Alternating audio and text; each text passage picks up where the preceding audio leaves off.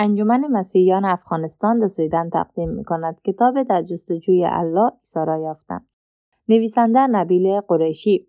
گفتار پایانی. دوستان گرامی از شما برای خواندن داستانم سپاسگزارم. دعا می کنم خداوند از طریق این کتاب با دانش خردمندانه تری درباره اسلام و محبت بیشتری برای عیسی و حقیقت او شما را برکت دهد. چند پرسش هست که هرگاه داستان زندگیم را در میان می‌گذارم مطرح می‌شوند.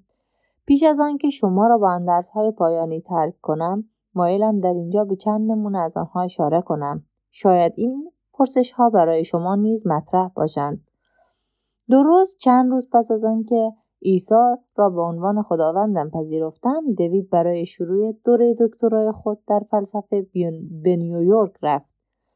متاسفانه کلیسای او در ویرجینیا پس از رفتن شبانش به شهر دیگری بسته شد و من تنها ماندم تنها دوست مسیحی که در این هنگام داشتم زک بود چرا که او چند ماه پیش از من به عیسی مسیح ایمان آورده بود هر دوی ما با دو دوست دیگر که تازه به مسیح پیوسته بودند ارتباط داشتیم و هر چهارشنبه گرد هم می آمدیم.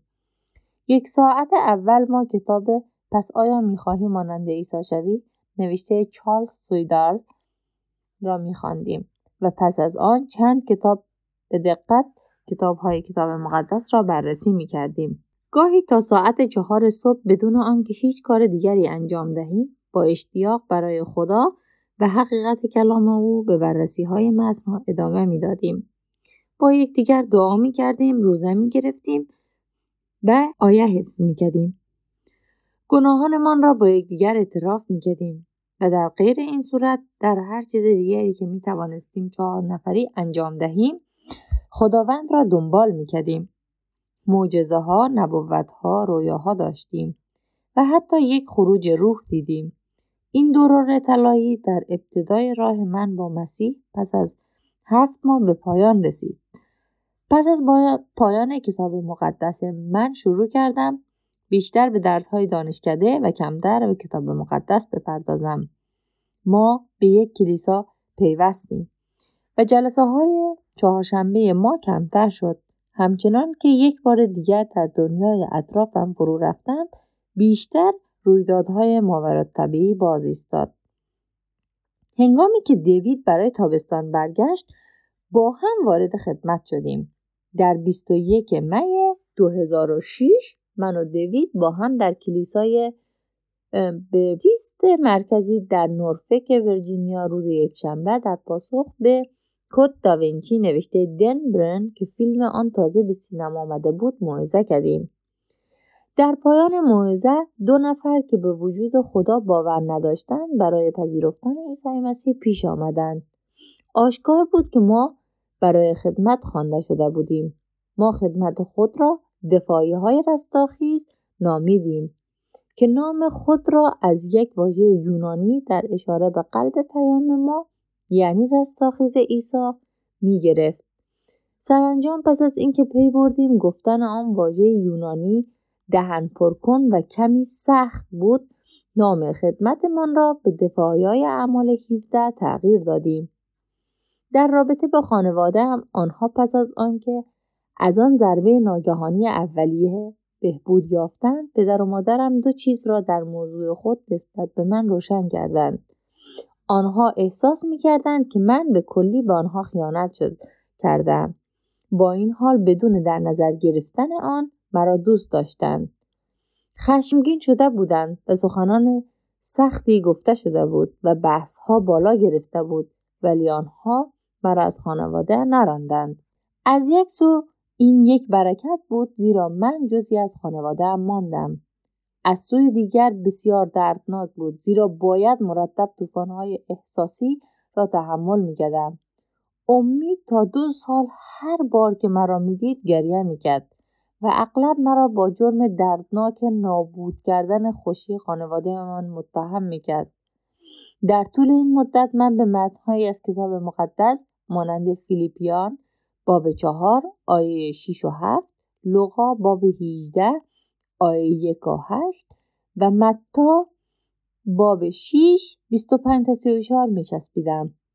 من با عروس آیندهم در سال 2007 آشنا شدم یک سال پس بعد از او خواستگاری کردم و در کمتر از چهار ماه پس از آن با او ازدواج کردم جدایی از پنج تن از پسر پسرها و دخترهای عزیز فامیل و یک دایی هیچ کسی از خانوادهام به عروسی ما نیامد. آن آزمایش سخت بسیار برایم دردناک بود و هرگاه به آن فکر می کنم هنوز دردآور است.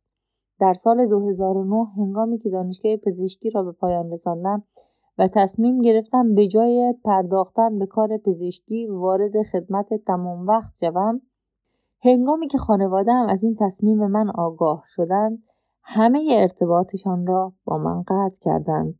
نزدیک به یک سال پس از آن ما دوباره آشتی کردیم و از آن پس همیشه در گفتگویمان آشوب برپا می‌شد. تا ژن 2011 به دلیل یک سری رویدادهای پیش بینی نشده از دو سال پیش از آن دفاعی اعمال 17 تنها به سخن آزاد درباره شریعت در غرب و اسلام پرداخته بود. من احساس کردم که به شروع خدمتی تازه برای رساندن پیام انجیل خوانده شده بودم. پس از آن خدمت اعمال 17 جدا شدم و خدمت آموزه دو شیش را شروع کردم. در روزهای آخر سال 2001 با راوی زکریاس آشنا شدم. و در ژوئیه 2013 به گروه او پیوستم. در پایان می‌خواهم از کسانی که در نظر دارند از عیسی مسیح پیروی کنند. به ویژه آن کسایی که با این کار خیلی چیزها را قربانی خواهند کرد. درخواستی داشته باشم. صادقانه بگویم. اولین سال زندگیم به عنوان یک مسیحی به گونه غیر قابل تصور دشوار بود. بی تردید دردناکترین دوره زندگیم بود. هر روز آن یک مبارزه بود و عمق های عاطفی را که فکر آن را نمی کردم تجربه نمودم. ولی باید صادقانه این را نیز بگویم که اکنون پس از هشت سال که به آن روزها نگاه می کنم آنها را قوی ترین روزهای زندگیم می بینم مرا نرم کرد و شکل داد و مرا به شاگرد عیسی مسیح تبدیل کرد روح القدس تسلی بخش من بود کلام او خوراک من بود و من آن روزها را با هر چیزی عوض نمی کنم. رنج چیزی بود که از من پیروی حقیقی عیسی مسیح ساخت. اکنون زندگیم شامل راه رفتن با خدا و رابطه با همسرم به راستی سعادتمندانه است. بسیار شگفتانگیزتر از آنچه هرگز می توانستم هنگامی که مسلمان بودم تصور کنم. پیروی از عیسی ارزش هر رنگی را دارد او بسیار شگفتانگیز است دعای من این است که روزی با تو دوست عزیز دیدار کنم تا بتوانیم با یکدیگر برای خوشی و رنجهایمان شادی کنیم و خدا را بستاییم در خداوند نبیل قریشی